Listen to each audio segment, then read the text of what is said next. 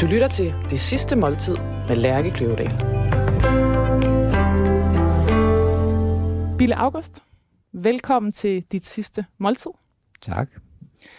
Øh, vi sidder her klokken er 10.30. Du har, du har lavet lidt anderledes ønske, øh, end jeg har fået før i programmet. Du har nemlig bestilt mad efter tidspunktet, og måske knap så meget efter et langt levet liv. Du har bestilt øh, brunch. Så den kommer, det, kommer vi, det kommer på bordet lige om lidt. Øh, men jeg vil starte med at spørge dig. Øh, jeg har skrevet et par overskrifter til dig, Ja. øh, som var det overskriften øh, på, på, dit, øh, på din nekrolog. Og, øh, og jeg har egentlig tænkt, du kan vælge lidt. Den ene, den er, den er relativt storladen, og jeg vil jo sige, at de her øh, overskrifter, de er lavet på baggrund af interviews, der er lavet med dig tidligere gennem din karriere. Den første, den hedder, han spændte sine dæmoner foran stridsvognen og blev Danmarks største internationale filminstruktør. Ja. Hvad synes du om den? Jamen, det, der er jo i hvert fald en, den første del af det med dæmonerne er jo rigtig nok, at øh, jeg som barn fandt ud af, eller som ung især, at- fandt ud af, at de ting, de forhindringer, der var i mit liv, jeg kunne bruge dem kreativt også. Så på den måde er det rigtigt. Om jeg er Danmarks største filminstruktør, det må andre- afgøre, men, men øh, i hvert fald det første. Det er, jo, det er jo det gode ved nekrologen, det er jo, at det jo er andre, der, der som regel ender med at give en eftermælet og, og mindre en selv. Men man kommer ikke udenom, at du i hvert fald var, om ikke andet, en af de første herhjemme, som øh, lavede en så stor international filmkarriere. Og jeg tror, at det der med dæmonerne foran stridsvognen, er det i virkeligheden ikke et Bergman-citat? Jo, det, Ja. var, det var noget, jeg havde den store glæde at uh, arbejde med Ingmar Bergman, og uh, det, jamen, det betød rigtig meget i mit liv, men det var, så, var sådan, at Ingmar Bergman øh, ringede til mig og sagde, at han havde skrevet denne her historie om sine forældre, hvordan deres kærlighedshistorie, hvordan de mødtes, om jeg havde lyst til at, at instruere den. At Ingmar havde lige lavet Fan Alexander på det tidspunkt, og mente, at det var så fysisk anstrengende for ham, at han skulle instruere endnu en gang. Men han havde skrevet den historie, øh, Den gode vilje, om jeg havde lyst til at øh, øh, blive involveret i det. Og på det tidspunkt havde jeg lige lavet øh, øh, Pelle Robern, og havde ligesom fundet ud af, hvordan jeg skulle forholde mig til filmarbejde, eller jeg var sådan blevet mere eller mindre en etableret instruktør. Og havde selvfølgelig eller jeg ville ikke ud i en situation, hvor jeg skulle blive Ingmar Bergmans instruktørassistent, fordi det, så ville jeg ikke kunne arbejde, tænkte jeg. Men jeg tog til Stockholm og øh, mødte Ingmar Bergman, og det første, han sagde, var, at jeg har lavet mere end 50 film som instruktør. Øh, jeg er manuskriptforfatter på denne her. Jeg ved alt om instruktørens integritet. Det her er din film, og jeg kommer ikke til at blande mig i det. Det var en Øh, flot gestus. det var en flot gestus, Ja. og han, han vidste selvfølgelig også, at jeg kunne have forbehold omkring det. Det eneste, han sagde, det var, at øh, jeg har skrevet øh, øh, rollen øh, øh, til Pernilla, som, skulle, skulle, som skal Pernilla spille min mor. August, ja. Pernilla August, som skal spille min mor, og det håber jeg ikke, at du har noget imod. Øh, jeg kendte kun Pernilla, fordi, øh, eller gennem jeg, Fanny Alexander, hun spillede med i, og, øh, og det havde jeg selvfølgelig ikke noget imod. Jeg synes, hun var en vidunderlig skuespillerinde. Øhm, så det blev så indledning til et samarbejde, og det blev også indledning til et, et forhold til Pernilla. Så i virkeligheden var det to store gestusser, han, han gav dig. Øh, Bergman, han gav dig, Ja. han gav dig din, din Altså, integritet, og så gav han dig din hustru. Lige præcis, og det var selvfølgelig ikke tanken, fordi Ingmar var, var dybt forelsket i Pernilla. Samt, samtidig med, at vi mødtes, der instruerede han øh, et dukkehjem på øh, Dramaten i Stockholm, hvor Pernilla spillede øh, Nora. Og ja, han var, var meget, meget glad for Pernilla, og det var selvfølgelig også derfor, han havde besluttet sig for, at hun skulle øh, spille med den gode vilje. Og Pernille og jeg, vi så, begyndte at se så videre, og blev meget forelsket hinanden. Og, men for alt i verden måtte Ingmar Bergman ikke få det her at vide, fordi det, det, det, det ville gøre ondt på ham, det vidste vi. Han fandt selvfølgelig ud af det, og øh, resultatet blev, at han i den grad straffede Pernille under prøverne på et dukkehjem, og hun var for dybt fortvivlet med, hvad skulle hun gøre, ikke? Og, men alt, alt endte godt. Og Men det gjorde han, han straffede hende.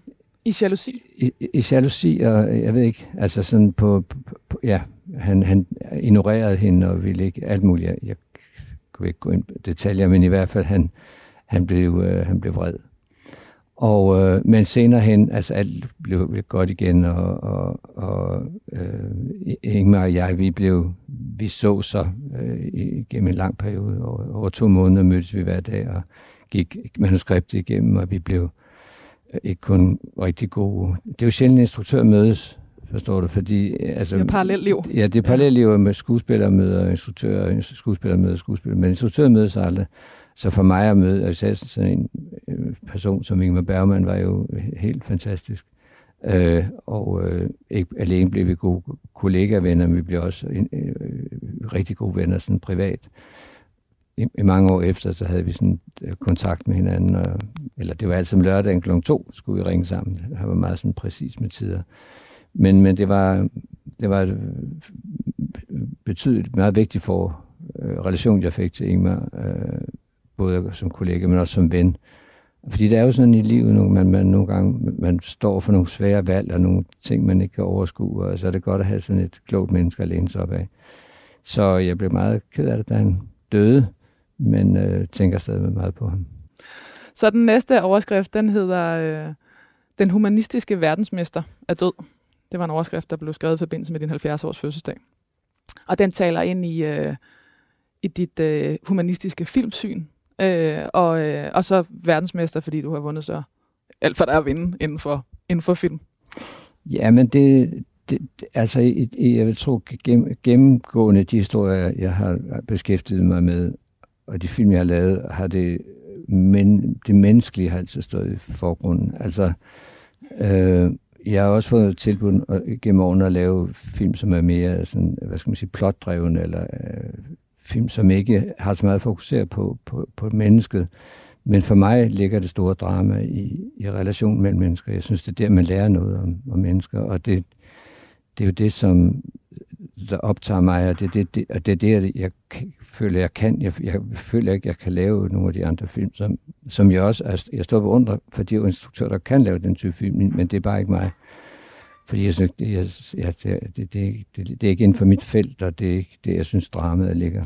Hvornår vidste du, at det var det, du var god til? Mm, det tror jeg allerede, jeg vidste, da jeg kom... Øh, altså, sagen var, da, da jeg var øh, 18 år, så snart jeg kunne flytte hjemmefra i 1967, rejste jeg til Stockholm, kom ind på en fotoskole, en fantastisk fotoskole, måske verdens bedste på det tidspunkt. Og øh, det, det, der var så øh, godt ved den skole, var, at vi lærte, at æstetik og moral skulle gå op i et højere enhed. Altså der skulle være mere end bare, det skulle være mere end godt billede. Der skulle også være substans i det. Der skulle være, ja, form og indhold. Altså det, det, det, det lærte jeg der. Det, det har sådan præget mig hele mit liv, at, at øh, det, det, der skal være en mening med galskaben. Der, for det, altså, i film at fortælle historier, det er enkelt. Det er jo bare håndværk, det er jo mekanik på en eller anden måde. Men at få det til at gå op med en, en god historie, og få det til at gå op med med, øh, ja, var, var, var det, med, med form og indhold netop, at, at det skal gå op i en større enhed. Det, det, det, det er, øh, jeg har lavet et par film undervejs også, hvor, det, hvor, det ikke, hvor jeg ikke har lykkes med det. Og, øh, og det, det er... Og det er mig selvfølgelig, at jeg har gjort det, men... men øh, og er det fordi, at du øh, fra starten har troet, at, øh, at manuskriptet øh, kunne noget andet, end det kunne, eller du, øh, hvad, hvad er der sket, når det ikke er, er blevet vellykket? Jamen altså, for, bare for at tage et eksempel, øh, uh, Smilers fornemmelse for sne.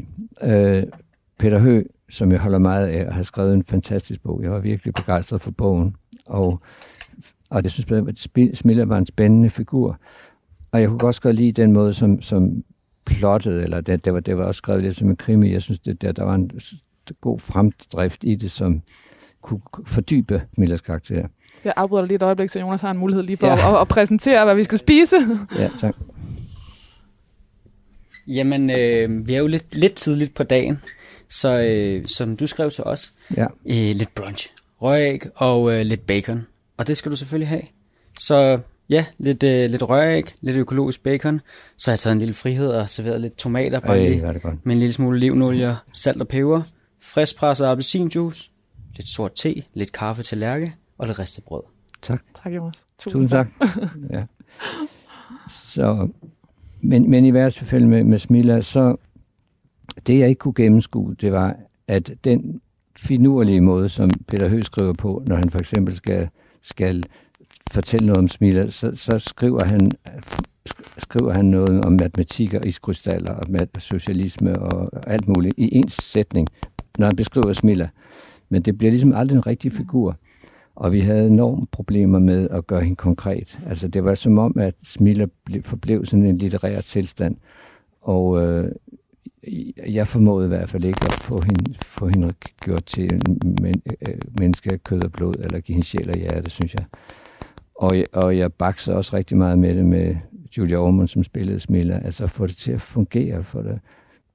Øh, men det var sådan nogle ting, jeg ikke kunne, kunne forudse. Du ved. Jeg, jeg gik ind i det med, med, med en, tanke, en idé om, at det her det kan godt blive en rigtig god film, næsten lige så god som bogen, men, men øh, et eller andet sted, så, så, så kunne vi ikke fange Smilla-figuren. Og nu taler du om det øh, som, en, du ved, som en del af en læringsproces, øh, men på det tidspunkt har det vel været nærmest den første film, du ikke fik, øh, altså som, som ikke blæste resten af verden bagover, eller i hvert fald. Ja, det tror jeg. Ja, som, den fik, som fik relativt hård kritik. Ja, det gjorde den. Den, den, øh, den, og det var, synes jeg, vel, selvom jeg ikke ville erkende det dengang, vi synes selvfølgelig også, det var, sådan var det, ikke? At der, der, var noget, der var noget, der ikke fungerede. Ja. ja. Bitte, den sidste overskrift, den er mere øh, kæk. Den hedder, når Bille August ikke lavede børn, lavede han film. den er meget kæk. Jamen, jeg har, jo, jeg har otte børn, og, øh, og det er ikke den samme mor. Hun er til, til dem alle sammen.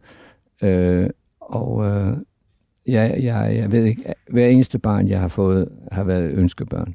Og jeg, jeg, elsker børn, og, og det er bare, jeg ved ikke, det, det, det har været vigtigt vigtigt for mig i livet at få de børn og så videre. Men ja, det, jeg tror, det som jeg ikke har formået med børnenes møder, det er at skabe en eller anden form for stabilitet, eller forene mit, mit arbejde med Altså, der er jo et eller andet sted, så er der noget, der river og flår i mig, når det gælder det at skabe. Så jeg har haft det, siden jeg var barn. Og, og det, det skal bare ud. Det er sådan en kraft, der... der jeg, jeg, og, men jeg har bare ikke har formået at forene det med et familieliv også. Og jeg har altid følt det, som om jeg har været i transit, eller jeg har været på vej det næste sted hen. Og, og, det, og så kan man selvfølgelig snakke om, at, om det er så rigtigt at sætte børn i verden og stifte familie, men, men i, når, når jeg har gjort det, så har jeg virkelig troet på, at, at nu, skulle vi, nu skulle der være stabilitet, og det her det, det projekt skal lykkes. Ikke? Øh, men jeg tror, at og, og så har, har også på grund af, at jeg har været så meget fraværende, altså mit, mit arbejde har krævet, at jeg i lange perioder har været bortrejst der. Og for eksempel med Pernilla, Pernilla arbejdede også rigtig meget. Øh, jeg boede i Stockholm sammen med hende på det tidspunkt. Hun arbejdede rigtig meget, lavede film om dagen og, og spillede teater om aftenen. Og, og jeg filmede både i Sverige og i udlandet. Og vi troede et eller andet sted, at vi, vi, vi kunne forstå hinanden og kunne finde et, et fællesskab i, i, i det, at vi arbejdede så meget, men samtidig også, når vi havde fri, så var vi virkelig sammen. Men det lykkedes bare desværre bare aldrig, og, og der skete det, at, at øh, arbejdet, projekterne gik hen og blev ligesom forhindring for, at vi skulle lykkes. Det blev tabu i vores forhold, og til sidst så kunne man ikke dele den glæde, man havde ved at arbejde med, med, med hinanden. Fordi det blev fra, billedet på fravær, Det blev og billedet på fravær, nærvær. Ja, og, ja. og derfor så, så, så kollapsede det øh, desværre. Altså, jeg elskede meget højt, og hun elskede mig, men det, vi kunne bare ikke få tingene til at passe. Så, men jeg bare sige, for at klog og skade, så har jeg med min nuværende hustru, Samari, vi har indgået en pagt, som går ud på, at øh, aldrig mere end 14 dages øh, fravær. Så, og det fungerer virkelig. Altså, hvis jeg er længere periode i udlandet, så øh, tager øh, Samari med med børnene. De er heldigvis i en alder stadigvæk, hvor de kan, kan de rejse. Kan med. Ja. ja. Så, og det, på den anden side, så giver dem nogle kæmpe oplevelser. Vi var både nærmest et halvt år i Kina, hvor jeg lavede film, og i Sydafrika og andre steder i Europa, hvor de har været med ud. Ikke? Og det, det er jo, de har lært rigtig meget af, af at være de steder, altså, altså arbejdsmæssigt, for jeg arbejder i hvert fald, vi kaster ind i en, en, en hverdag i udlandet. Det, det har været en stor oplevelse. Den her splittelse, den kommer vi tilbage til. Men nu skal du spise lidt mad, og ja. så læser jeg videre her på din, øh, på din nekrolog. I Bille Augusts første mange film skabte han karakterer, der blev en del af danskernes fortælling om os selv. Ikoniske karakterer med ikoniske replikker. Du vil jo gerne være med i hulen, ikke Mule? Lars, dit store, møgbeskidte hundehoved.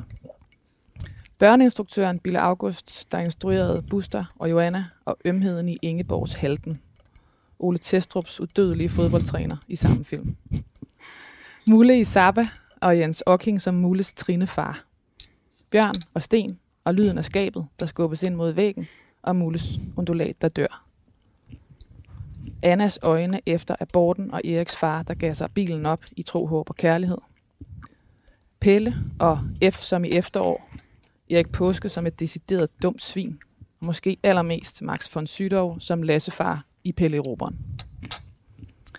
Men netop Pelle Robren blev Bille August med en Oscar, en Golden Globe og de gyldne palmer i Cannes, et verdensnavn, og karaktererne og historierne rullede herfra ud over landets grænser, og derhen, hvor international filmhistorie bliver skabt og udødeliggjort. Åndernes hus, Frøken Smithers fornemmelse for sne, Jerusalem, De elendige, Farvel, Bafana og mange, mange flere. Gigantiske filmproduktioner med klodens mest fætterede superstjerner.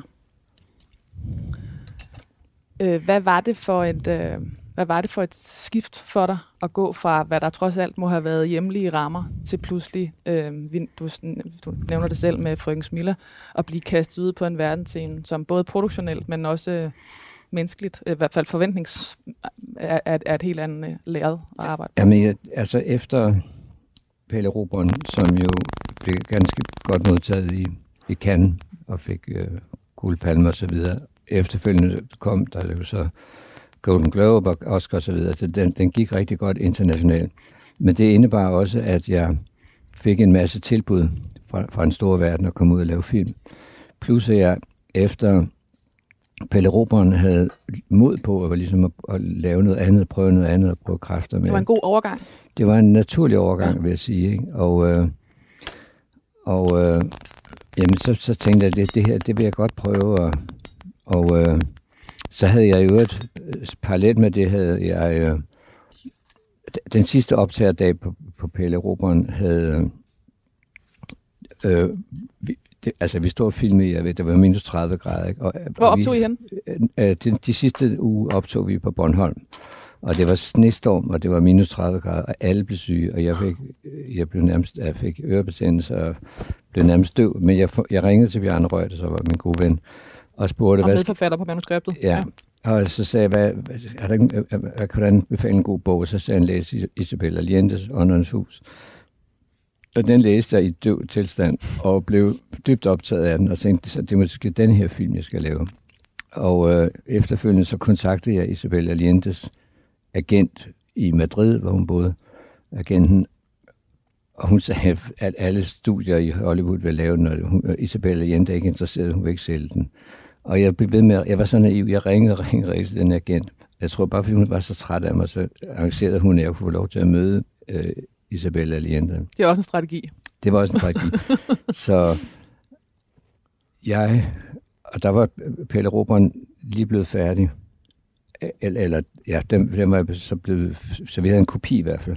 Og dengang det var filmruller, de, de, altså at Peter Ruben en lang film, det var en kæmpe, kæmpe filmruller. Men jeg formåede at få de her filmruller transporteret til San Francisco, hvor Isabella endte bor, og også arrangerede en biograf, hvor vi kunne vise filmen. Og hun så øh, den her film, og hun var sådan meget reserveret bagefter, hun vidste ikke rigtigt. Men næste dag, hun havde så i mellemtiden fundet ud af, hvor jeg boede, øh, på hvilket hotel jeg boede, så ringede hun mig op og sagde, okay, hvis der er nogen, der skal lave åndens hus, så er det dig. Og så fik jeg pludselig et stort problem, fordi jeg skulle finde ud af, hvordan vi kunne finansiere den. Så jeg, øh, og der havde jeg i mellemtiden fået en agent, jo, som hjalp mig, så vi til sidst fik, fandt, fandt vi finansieret, øh, finansieret til filmen, så det lykkedes. Men, men det var ligesom, og så blev det til Åndernes Hus, så var det bare min første internationale produktion som jo øh, ja, øh, måske var en af de mest øh, læste bøger øh, på verdensplan ja. i rigtig, rigtig, rigtig mange år, som du siger. Der, der var jo ikke nogen øh, Hollywood-studier, der ikke havde budt ind på den historie. Nej. Og, det, og lige præcis den film kat- katapulterede der jo så i hvert fald op i den her øh, anden liga, øh, som, som, som vi taler om. Og øh, øh, da, da, start, da du ankommer, og jeg spurgte om du ville have kaffe eller te, så sagde du, at du ikke drikker kaffe, for det har du lært af Meryl Streep. Altså, jeg mener, lige pludselig blev, og det, det skal du jo fortælle mig, hvorfor skal du ikke, hvorfor skal Meryl Streep ikke, hvorfor vil hun ikke drikke kaffe? Ja, det var sådan, at jeg havde så fået fundet penge til, til øh, Åndernes Hus, og, øh, og, og, vi, og, og rygte gik i Hollywood blandt agenterne. Jeg skulle i gang med den her film, og jeg havde en ret høj status der, kan man sige. Så, så det var nærmest skuespillerne, der søgte til projektet. Det var en drømmesituation. Det var en drømmesituation. Så, og det var Mal Streep og, og, og, og alle, alle dem, der var med. Og det, det, og det var jeg jo selvfølgelig glad for, for jeg synes, de var rigtig gode skuespillere og var også rigtige til rollerne. Og så blev det arrangeret, at vi skulle lave læseprøver i London, øh, hvor de her skuespillere fløj ind, og, og vi skulle så sidde rundt om et bord i, i en uge og kigge hele manuskriptet igennem. Og jeg der blev jeg virkelig nervøs, fordi det var jo så Mal Streep og Jeremy Irons og Glenn Close og Antonio Banderas og Winona Ryder. Alt sammen var der. Og dengang, der, der fandt jo ikke alt det her avancerede kaffe, men har i dag. Jeg drak meget kaffe dengang, men det var sådan noget filterkaffe. Jeg bællede i mig kaffe, fordi jeg var nervøs, og jeg røg også på det tidspunkt. Og, øh, men jeg formåede at skjule min, min nervøsitet, og, og læsprøverne gik rigtig godt, men jeg fik mere med ondt i maven. Og øh, da jeg så kom hjem, det var lige før jul, øh, jeg tror det var den 23. jeg kom tilbage til Danmark, øh, og, øh, og jeg havde lovet at købe juletræ og købe gaver til børn og sådan noget. Jeg kunne næsten ikke gå. Altså, jeg krøb hen ad gaden. Med det, ja. Og øh, så ringede jeg til min læge, og så sagde han, øh, jeg forklarede, hvad, hvad jeg havde sådan i maven, så sagde han, ryger du, drikker du kaffe? Ja, det gør jeg. Så droppede det aldrig mere. Så der, der, der skippede jeg det. Det var en gang for alle, ja. der efter, efter at have siddet med, drik... til læsprøve med lidt for store stjerner, nu så lærte du... Uh, så nu drikker jeg til, og det gør jeg nu. uh, jeg har, uh, du har et interview uh, med Liebhaverbolingen sagt, at af princip, så omgås du aldrig med hverken skuespiller eller nogen forholdet, når I indspiller en film. Så er der ingen forvirring, har du sagt. Mm. Du blev spurgt i, uh, i forbindelse med pakten, hvor Asta, din datter, spiller med. Øh, hvor, udover det så måske giver meget god mening, når det er din datter, du skal instruere, men, men hvad ligger der i det princip? Hvorfor fungerer det? Mange instruktører arbejder jo omvendt, at det bliver en stor familie, og man ja. ses hele tiden, og, og bruger den der tid uden for sættet øh, positivt på sættet. Ja, nej, men jeg, jeg, for mig er det en distraktion. Altså, jeg, jeg, jeg vil ikke vide, hvem øh, Øh, den, den skuespiller er gift med, eller hvem de har en affære med, eller hvad de, hvad de spiser, eller hvad de gør i deres fritid. Altså for mig er en skuespiller, når de møder på sættet på, på indspillingen, en, en skuespiller. Jeg, vil, jeg, jeg, det, det skal være helt blankt, helt neutralt. Og, og, og for ellers så et eller andet sted kan det ikke, kan det ikke undgås, at det påvirker min, mit billede af den... Øh, det farver i hvert fald den rolle, de skal spille. Jeg, det bliver bare det er en stor distraktion. Øh, og det samme gælder også filmholdet. Jeg, jeg, altså jeg, jeg er meget asocial, når jeg, når jeg filmer. Det er næsten også, når jeg ikke filmer, men, men øh, og det er for, bare for at holde det rent. Altså, jeg, jeg, vil, jeg vil ikke vide noget. Jeg, jeg, det bliver støj? Det er støj, jeg kan ikke bruge det til noget. Altså, det, det, det er ufrugtbart for mig. Eller det, øh... Hvornår valgte du det? Fordi, Men det er, altså, ikke, det er jo ikke sådan bevidst valg. Jeg har bare fundet ud af, at det, det fungerer bedst for mig, sådan, når jeg ikke... Øh, øh er, er neutral, altså der er, er, er, er uvidende om folks privatliv. Også fordi det er irrelevant. Og også, altså, når man laver film, det er jo så, det handler jo om et overskud eller ekstrem koncentration. Og man har fået sådan en masse penge, der er nogen, der har synes, det var sjovt, der synes, det er sjovt at investere i en film, og, og så nu har man den her, de, de her dage, man har de, de her muligheder, de her mange penge til at lave, og så, så, så er det kun én ting, der gælder, det er at prøve at lave en rigtig god film, ikke? Og alt fokus skal gå på at gøre det bedste ud af hver dag, hver scene, hver, hver, hver, hver optagelse. Så, så det er ingen distraktion. Det, det, ellers skal fungere det ikke for mig. Øh, og jeg kan også mærke, når, hvis jeg har, der har været sådan en distraktion undervejs, så, så det påvirker det, det færdige resultat. Altså det er ekskludere alt, der ikke handler om det, og så kun være fokuseret 100% på, på det, vi er sat til at lave. Er det ikke det, Bliksen siger også? I det seneste år blev øh, filmen øh, igen primært dansksproget med succeser som Stille Hjerte, Lykkepær og senest med Pakten om Karen Bliksen og forfatter Torkel Bjørnvis både giftige og kunstnerisk livgivende relation. Pakten blev ualmindeligt godt anmeldt. Filmmagasinet Eko gav seks hjerter og skrev blandt andet Birte Neumann er Karen Bliksen, og for Bille August er den ufatteligt smukke, erotiske og nuancerede film en triumf, der samler hele hans karriere. I pakten lover Karen Bliksen og Torgild Bjørnvi hinanden åndeligt troskab, hvor hun lover at gøre ham til en bedre forfatter. Det bliver han, men med dramatiske konsekvenser, der måske i sidste ende ender med at ødelægge Bjørnvigs familie. Du er øh, voldsomt aktuel med lige præcis øh, pakten, som går i biograferne nu, og som har været lang tid undervejs øh, på grund af corona. Øh, og har, som jeg også skriver her, øh, jeg ved ikke, om du læser anmeldelser, men har høstet måske alle de anmeldelser, man kunne drømme om, øh, om, om netop en film om Karen Bliksen, som jo som, som, som mange har holdninger til, og som er et klinodie. Det her med kunsten og skabertrangen, øh, øh, som hiver og slider i den anden retning end, end familien. Øh, altså, øh, da jeg så den, tænkte jeg, er Bille August Torkild Bjørnvig? Det kunne jeg godt have været, hvis jeg havde levet på det, på, på det tidspunkt. Mm. Altså, jeg, nu tror jeg, at man skal se pakten også lidt i, i, i, i historisk perspektiv. Fordi man skal tænke på, unge mennesker, især unge kunstnere, på den tid havde jo ikke haft mulighed, altså historien udspillede sig i 1950, men, men før krigen og under krigen, altså straks, straks efter krigen, havde de jo ikke mulighed for at komme ud i verden. Så de var meget isoleret, det var lille Danmark. Og så kommer der denne her fantastiske, verdensberømte øh, kvinde, som er meget eksotisk i selviscene sat, sat udstråling.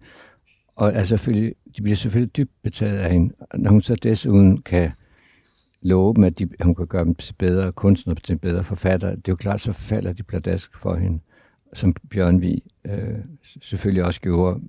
Med nogle, men, men der var meget stor offer, altså hans hustru. Og i øvrigt så siger Bo Bjørnvi, som nu er redaktør på Weekendavisen, som er Bjørnvis øh, søn, han siger, at, at Bliksen var god for min far, men det var dårligt for mig og min mor. Og det siger meget om, om hvordan det var.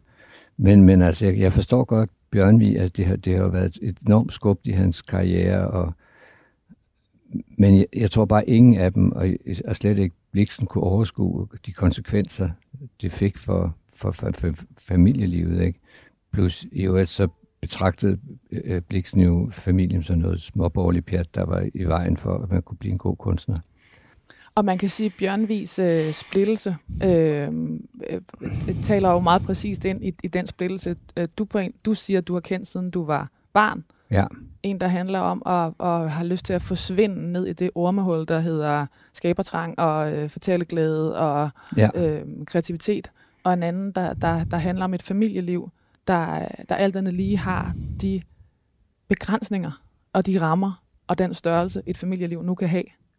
Jamen, det, det er jo klart, det er, altså, øh, øh, som vi også talte om tidligere, jeg har, jeg har haft enormt svært ved at forene de to ting, ikke? fordi jeg ville det begge dele. Altså, jeg virkelig ville skabe en familie, men samtidig så også kombinere det med, med en, et, et, et, et, øh, at, at, at skabe, altså at, fordi det er noget, der er så vigtig en del af mig. Jeg kan, jeg kan ikke bare parkere det eller sætte det til side. Det er noget, der det skal bare ud, eller jeg skal, for, ellers bliver ikke forløst. Men jeg tror, det hænger også sammen med, at altså, jeg tror ikke, der findes nogen givet mening. Jeg tror, vi finder meningen i, i, de, i de store passioner, altså i kærligheden og, og især det, i, i det skabende.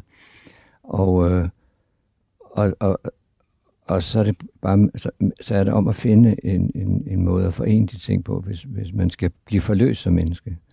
Og, øh, og det er jo det, jeg ikke har haft øh, evnen til tidligere måske i, i, i mit liv, at få de der ting til at gå op i en større enhed, hvad jeg synes, jeg gør i dag. Så, så, så du står et sted, hvor du ikke føler dig uforløst længere? Ikke på den måde, fordi jeg... Øh, jeg, jeg, jeg, jeg er blevet meget bedre til ligesom at parkere, eller finde en måde at, at, at, at leve med, når der kommer idéer, der kommer noget, der buller frem i mig. Ikke? Altså jeg har altid en lille notesbog med mig, som jeg skriver op lynhurtigt, hvis jeg, så jeg ikke glemmer det. Men også, jeg blev god til at, og når jeg så skaber, eller når jeg laver film, eller hvad det er, så, øhm, så er det 100% det, og, og så ved jeg, at det er okay, at familien er okay med det. Der, der er ikke nogen øh, øh konflikt i det. Men når jeg så er sammen med familien, så prøver jeg virkelig også at være 100% til stede. Ikke?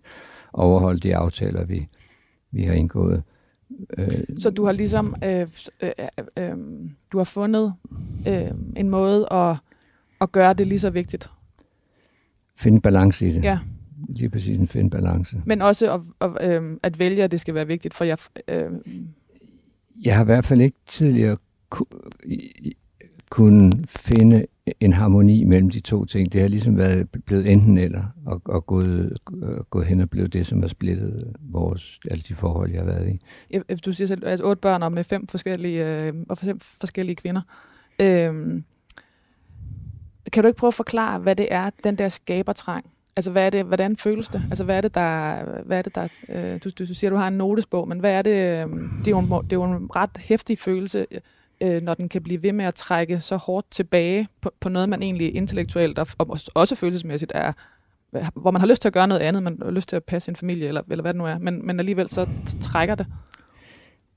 Jamen, jeg ved, jeg, jeg har haft det, siden jeg var barn. Altså, jeg, jeg, øh, der skrev jeg historie, jeg fik idéer, jeg skrev, sådan, jeg skrev det ned, og, øh, og på den vej, hvor jeg boede, der lavede vi øh, teater.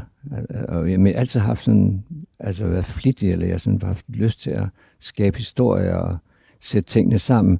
Men jeg tror også, det har lidt at gøre med, at min mor døde jo, da jeg var øh, ni år, var det. Og, øh, og så levede vi en periode alene med min far, og min far var sådan ret dominerende, og, og, og for mig så flygtede jeg ind i en eller anden verden, eller en fantasiverden, hvor jeg skabte en fantasifigur og lavede historier, som måske gjorde, at min barndom blev lidt mere udholdelig. Eller, eller, men, men jeg befandt mig godt i den der fantasiverden, fordi så kunne jeg gøre præcis, hvad jeg ville med de der fantasifigurer, jeg havde.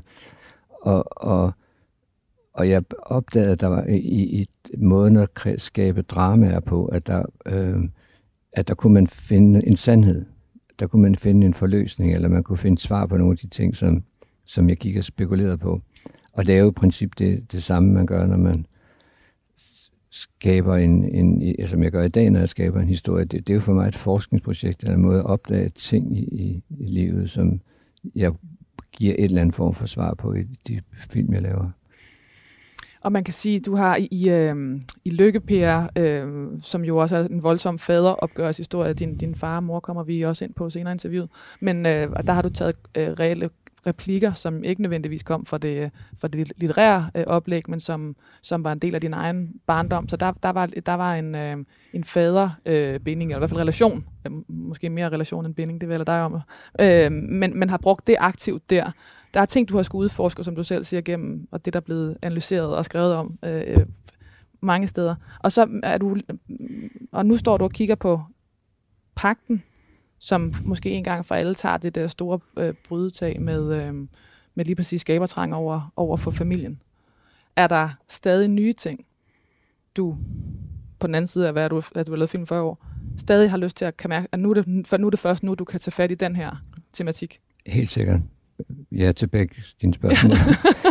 Fordi jamen, det, det, det er der jo, altså der, der er afhængig af, hvor man befinder sig i sit liv. Ikke? Altså, da, da jeg lavede Saba og Bussers Verden og Tror på Kærlighed, der, der var et sted i mit liv, hvor det var vigtigt for mig at fortælle noget om min egen barndom, eller min egen tid som, som, som, som teenager i, i, i, i de år, hvor øh, teenage-kulturen opstod, hvor Øh, før da var børn jo gået fra barndom direkte ind i voksenverdenen, men i starten, altså slutningen af 50'erne, starten af 60'erne, opstod jo hele den her fantastiske teenage-kultur, og, og, og, og, og, og hvor arbejderklassen blev, øh, blev til middelklasse. Ikke? Altså det, det, alt det bliver beskrevet i de der film, og, og det, var, det var vigtigt for mig dengang, men der var jeg, jeg ville ikke kunne lave lykkebær. Jeg havde heller ikke den tekniske erfaring, jeg havde ikke overskud, så, så det kunne slet ikke lade sig gøre.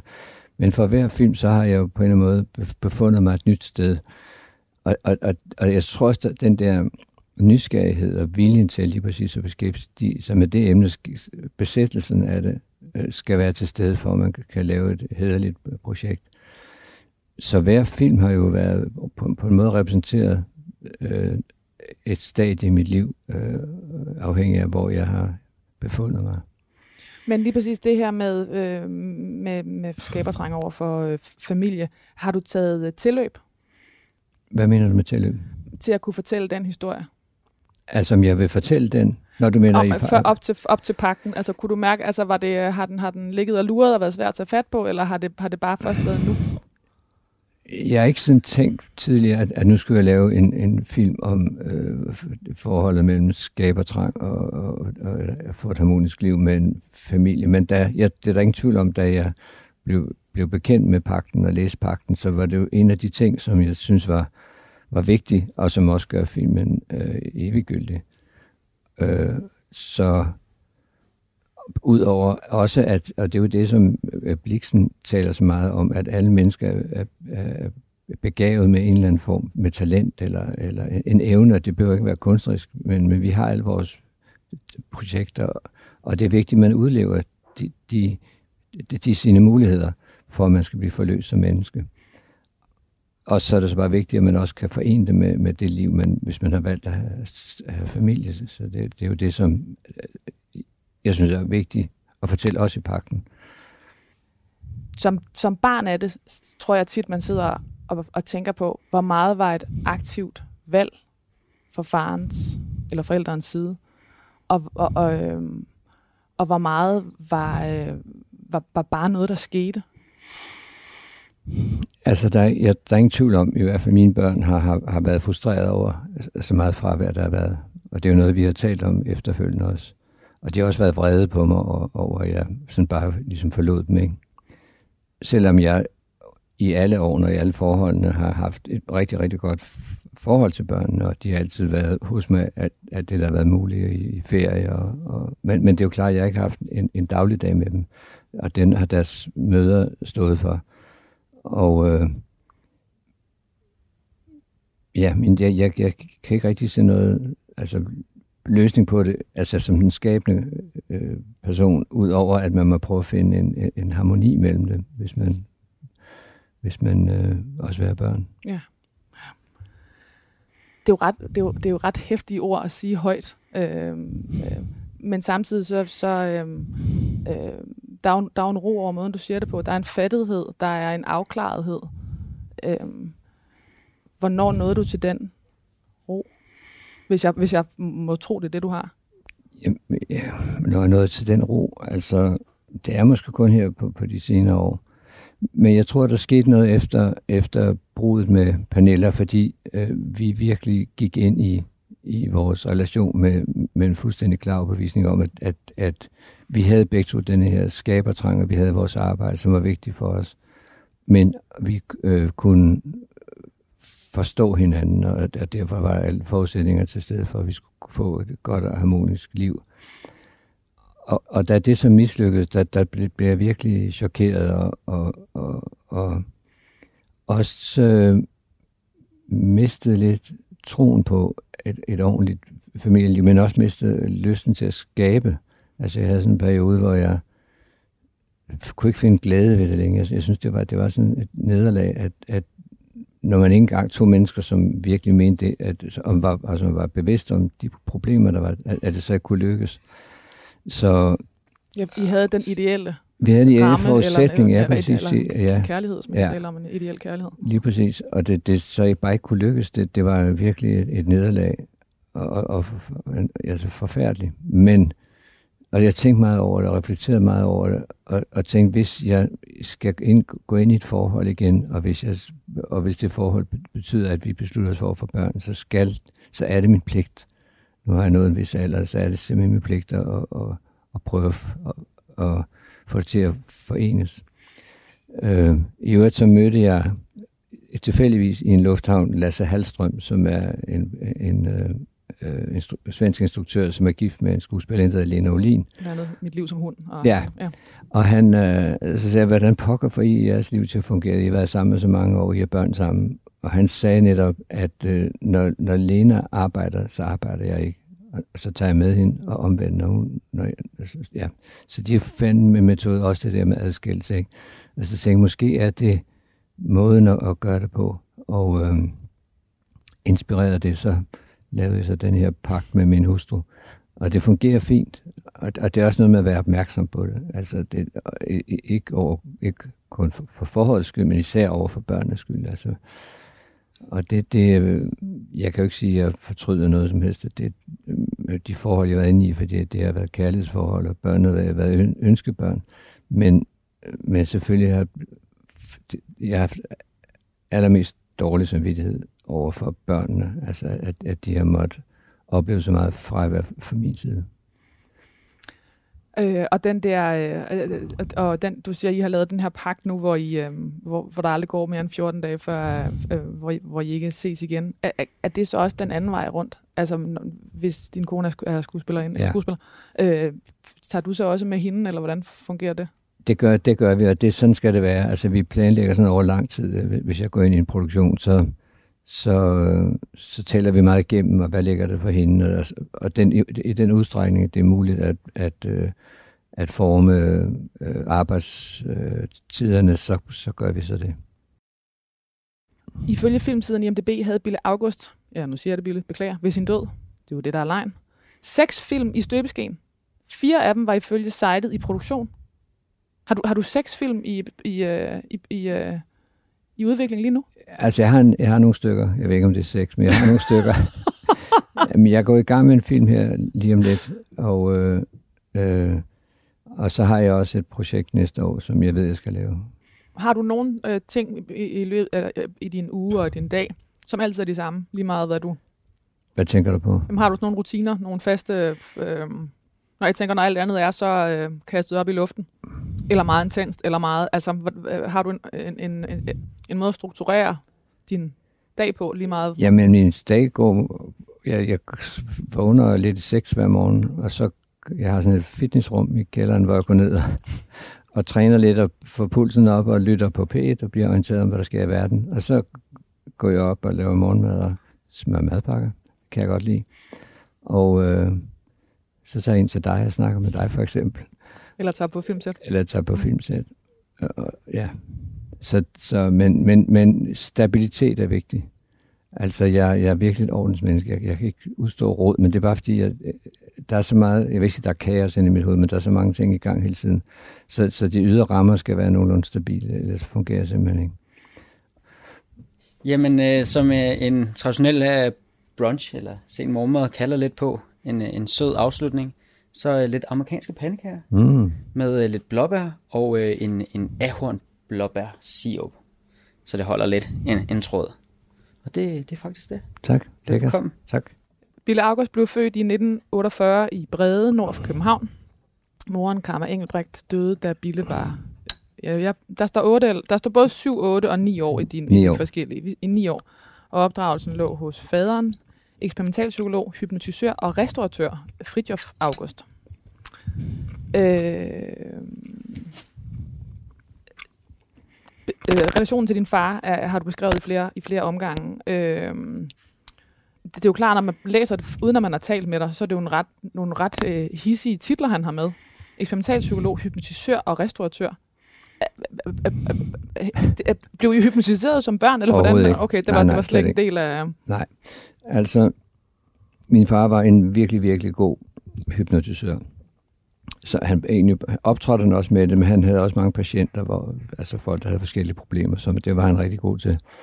Og øh, og det der med restauratør, jeg, jeg tror mere, det var sådan en... Altså min mor, vi havde to, eller forpagtet to restauranter oppe i Rørvig, og der, var, der tilbragte jeg mest af min barndom.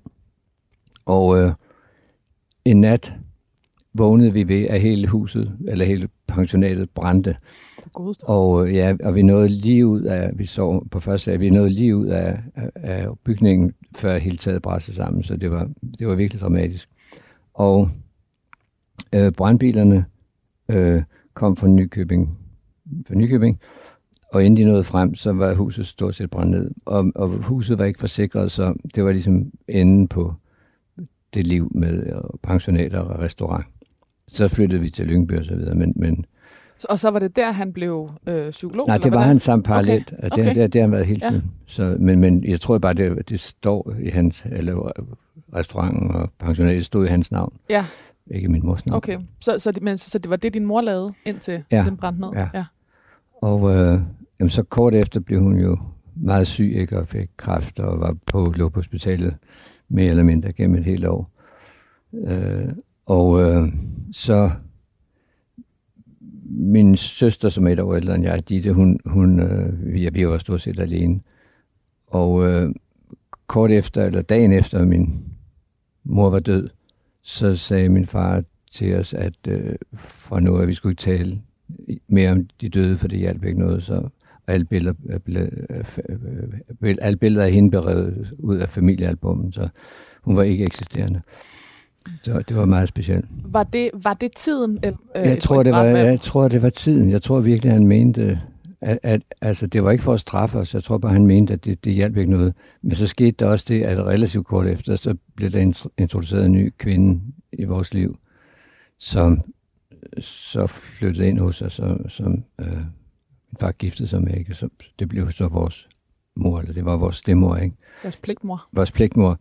Og der er ingen tvivl om, at han havde haft øh, en relation til hende, mens min mor var syg. Men, men jeg kan selv ikke overskue, om, om han giftede sig med hende, fordi han, han ikke kunne overskue øh, at øh, tage sig af min søster og mig alene, eller om det var fordi han, jeg ved ikke. Kan du huske din mor? Svagt. Meget svagt. Men det, det er jo klart, når man har både brugt så mange, meget tid og mange år på at fortrænge billedet af hende. Så jeg så et øh, portræt af hende her forleden. Jeg kunne, jeg kunne ikke slet ikke genkende hende. Men kan du huske fornemmelsen af hende? Ikke rigtigt. Nej. Ikke rigtigt. Uh, jeg kan bare huske, hun var meget flittig og arbejdede altid. Og, men, men, men det, det er fortrængt. Hvordan, men jeg savner det heller ikke. Nej. Det, det er meget mærkeligt. Altså, jeg savner heller ikke min far. Ikke ved, det er mærkeligt ja. med min... Øh, altså, jeg har tit tænkt på, at jeg har jo ikke noget familie. Jeg, min far havde ikke særlig meget kontakt med, og min mor husker ikke, så, så der er jo ligesom ikke, det har været blankt, ikke? Så, så mit liv, det, det blev jo ligesom, da jeg som 18-årig tog til Stockholm, ikke? og der skulle jeg finde mig selv, og det var en fantastisk tid. Altså, der blev jo ligesom, først det, jeg blev menneske. Du gen, genfødt? Ja, og den, den, den indre, det indre kaos, jeg befandt mig i, det kom sådan i en kunstnerisk orden, altså på den fotoskole, jeg gik på, ikke? Og det betød virkelig, virkelig. Og jeg var lykkelig. Jeg var virkelig stjernelykkelig. Altså, det var nogen, det var nogen af den bedste tid i mit liv. Det var, selvom jeg var ludfattig og arbejdede om natten og gjorde alt for at overleve, ikke så. Men den der tid på skolen og, og øh, finde mig selv i, i, øh, ja, i fotografiet, eller øh, lære noget om, hvad, hvad, hvor vigtigt det er, det vi talte om tidligere med, med æstetik og moral. Det var sådan nogle ting, der pludselig gav mening for mig. Børn af forældre, der dør tidligt, øh, er jo tvunget til at forholde sig til døden tidligere, end, ja. end, end de skal, kan man sige. Hvad, hvad, hvad betød det for dig, at den her størrelse med død? Hvad betød det dengang? Hvordan, var du, blev du bange for at dø? Nej, det var, hun var bare væk. Ja. Altså, min mor var væk. Det var så, så for, skulle man sådan forholde sig til et nyt liv, ikke? Og, men jeg blev meget tæt på min, dengang på min søster selvfølgelig, ikke? Øh, fordi vi var, det var ligesom os. Og, øh, men øh, men jeg, jeg havde ikke noget specielt forhold til, til døden som, som sådan, og jeg har det stadigvæk ikke. Altså, det, det, jeg tror, det er sådan fra, fra existence til non-existence. Mm. Så, så, er det, så er det over. Og, og altså tænker jeg bare, at man må gøre sig umage. Altså sluk, en kontakt, der bliver slukket? Ja. ja. Og så tænker jeg, så må man bare, mens man er, gøre sig umage for at være et ordentligt menneske, og, og blive forløst, ikke? Og, og gøre, være et godt menneske. Og, og nu jeg har en del børn, ikke? Og så give dem den plastiske her, og prøve at være, og se dem som individer, ikke? Og, og prøve at fremelske de, de ting, der, de kvaliteter, de har, som, som gør dem også til forløste mennesker. Øh, mere kan man ikke gøre. Bille Augusts far havde ikke øje for sin søns sensitive og kunstneriske natur. Han besluttede, at Bille skulle være arkitekt, og tog ham ud af skolen som 15-årig for at sætte ham i lære som bygningsmaler. Men Bille ville være fotograf, og han pirkede fra malerjobbet, indtil han øh, kom ind på en kunstfotoskole i Sverige. Øh, skulle du hele tiden kæmpe tilbage mod den opdragelse, du, øh, du, øh, eller det, det, du kom fra? Skulle du overbevise din far? Var det, var det i den dynamik, at du skulle fungere? Eller hvor hurtigt kom, blev du i din egen ret? Forstår du, hvad jeg mener? Altså, hvor, hvor, øh, forstår du mit spørgsmål? Ja, altså, det jeg oplevede i Stockholm, var jeg jo ikke gjort i protest mod min far overhovedet. Det var bare noget, som jeg ønskede og havde hørt om, at den her skole var lige præcis på det tidspunkt det rette sted for en person som mig at finde ind. Men da jeg søgte ind på skolen, var der sådan en optagelsesprøve, som jeg ikke bestod. Og så ringede jeg hjem til min far og sagde, at jeg havde bestået. Og øh, så gik jeg op til rektor Christa Strømholm og faldt nærmest på knæ og sagde, lad mig, prøve, lad mig gå her på, på prøvetid, fordi det her det er livsvigtigt for mig. Og så sagde han, okay, ja, du får lov til at gå på prøve, men jeg skal holde et skarpt øje med dig. Men, men Hvad så, tror du, han så? Altså, det var jo, det var alligevel han, usædvanligt, at han tog dig ind alligevel. Han så, tror jeg, en, at det her virkelig var livsnødvendigt for mig, og at, at jeg havde en eller anden form for talent, men at jeg teknisk set var jeg, var jeg en amatør. Altså, jeg kunne slet ikke matche de andre elever, der søgte ind. Men jeg tror, han, han så nogle muligheder, men frem for alt, at det her, det var altså alvor. Og, øh, og så, jamen, Hvordan var det at være underdog? Altså hvis du siger, at de andre på forhånd havde, havde forspring? Jamen det var ikke, det, det var bare sådan, de, han havde, altså rektor havde jo ret, det var, jeg var jo elendigt teknisk, ikke? Men, øh, men øh, jamen, jeg har aldrig haft, haft problemer med, med at være underdog, eller være, hvad skal man sige, taber, eller hvad det nu har været. Det er bare op på hesten og så videre, ikke? Og, så, der, så der er altid en anden mulighed, ikke? Hvor, kom, altså, hvor kommer det fra i en barndom, der var uforsonlig og øh, uvenlig? Men jeg ved det ikke. Altså, jeg ved ikke, hvor... Øh, jeg er jo... Når jeg vågner om morgenen, er jeg glad.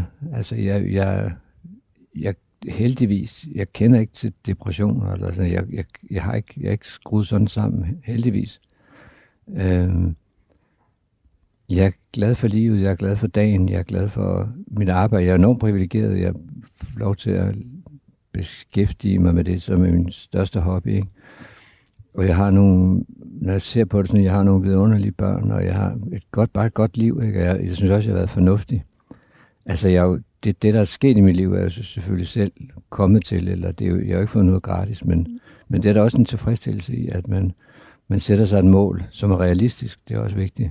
Og så, så, så, så indfrier målet sig, og så bliver, altså det er, jo, det er også en stor forløsning i, hvad det end er, man, man beslutter sig for. Jeg har læst mig til, at øh, du valgte ikke at have en konfrontation med din far, eller, eller, eller en øh, tilgivelse, eller en, øh, en forløsning. Øh, og at, at øh, jeg i hvert fald, så vidt jeg kan forstå på de interviews, er, er rolig i den beslutning. Min far søgte en forløsning, eller i hvert fald så foreslog han, at vi skulle sammen tage alene op i hans, øh, deres sommerhus. Og på det tidspunkt i mit liv havde jeg simpelthen ikke overskud til at skulle rode op i alting og, og, og spole tilbage og gå, gå tingene igennem. Og jeg, jeg havde ikke overskud til det. Jeg, havde, jeg var ikke bange for det, jeg havde bare simpelthen ikke overskud. Jeg, var jeg kan ikke huske, hvor, hvad jeg lavede på det tidspunkt, men jeg kan bare huske, at jeg, det, det, det var ikke nu, vi skulle gøre det, hvis det var. Og at jeg aldrig har nået frem til en forsoning, det, det, det, det bekymrer mig ikke. Altså, jeg tænker ikke på det. Det er, det, det er historie, det er, det er, hvad det er. Altså. Men det er også fordi, jeg har, jeg har følt nogen tilknytning til ham. Nej. Jeg har heller ikke følt rigtig nogen tilknytning til min mor eller min stemmor. Altså, det, det har været personer, der sådan har været været en del af mit liv på et tidspunkt, men ikke sådan på et dybere plan. Og sidder der revet af? Nej. Når dine børn så kommer, du siger selv, at har haft brug for at tage konfrontationer med dig. Har, har du en forståelse for, hvad det er, de har brug for at tale med dig om? Ja, det synes jeg. Øh, og jeg lytter meget til dem. Og jeg, jeg, øh, jeg oplever mere, at det er en, en, øh, en, en, ikke en bebrejdelse, men, men en, i hvert fald, vi snakker meget om alt det fravær, der har været. Ikke? Og, og alt det selvfølgelig, som deres møder har måttet øh, stå alene med, fordi jeg ikke har været der i så lange perioder. Og det erkender jeg jo, det, det, sådan har det bare været. Ikke? Og, og, øh, men jeg er der for dem. Min, jeg er virkelig for mine børn, når de, de har brug for det. Ikke? Og, og, og, som sagt også i alle sådan, øh, altså jul og ferie og sådan noget, så er vi jo alle sammen sammen. Og hvad der glæder mig også meget, det er jo, de, mine børn har forskellige møder, men de, de er meget sådan, tæt knyttet til hinanden. Altså de omgås, øh, øh, uden at jeg er med, og ringer til hinanden og søger råd hos hinanden. Ikke? Så de, de er meget tætte på den måde, det er jeg glad for. I 1978 debuterede øh, Bill August med ægteskabsdramaet Honeymoon, derefter Busters Verden, som han skrev med Bjarne Reuter. Og resten er filmhistorie. Bille August efterlader udover et betragteligt bidrag til filmhistorien sin hustru, Sara Maria Malta, og sine øh, otte børn, som han fik med fem forskellige kvinder. Det er jo, der er jo noget med, at øh, sagt i al respekt, jo, jo, øh, jo ældre det menneske er, der sidder over for mig, jo, øh, jo mindre øh, sjov er nekrologdelen. Øh, fordi der jo er de år, der er i livet, lige meget hvordan vi vender og drejer det. Øh, du siger selv, at, at du tænker på døden som noget, man enten, eller på livet som noget, der enten er her, eller også er det her ikke. Øh, og så spørger jeg alligevel, om du forholder dig til at dø. Nej, det gør jeg faktisk ikke. Altså, jeg tror også, det er, fordi jeg har så mange projekter. Ja. Jeg har nogle vidunderlige børn, som jeg skal, skal forhåbentlig se vokse op, og, og med børnebørn og så videre. Og så har jeg de her ting, jeg, jeg har ikke tid til at tænke på, at jeg skal dø.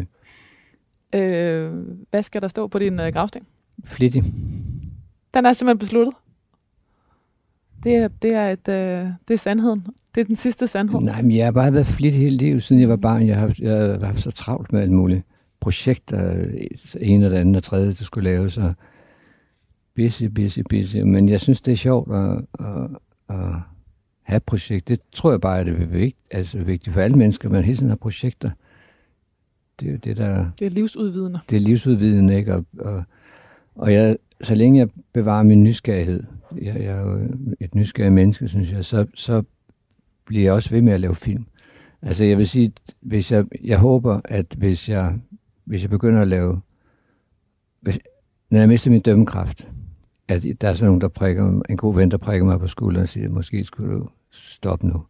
Det håber jeg. Men så længe at det fungerer, jeg synes selv, det fungerer stadigvæk, så, så bliver jeg ved at blive, blive ved med at lave film. Bille August, tusind tak, fordi du vil være min gæst i det sidste måltid. Tak for det. Tak for godt selskab.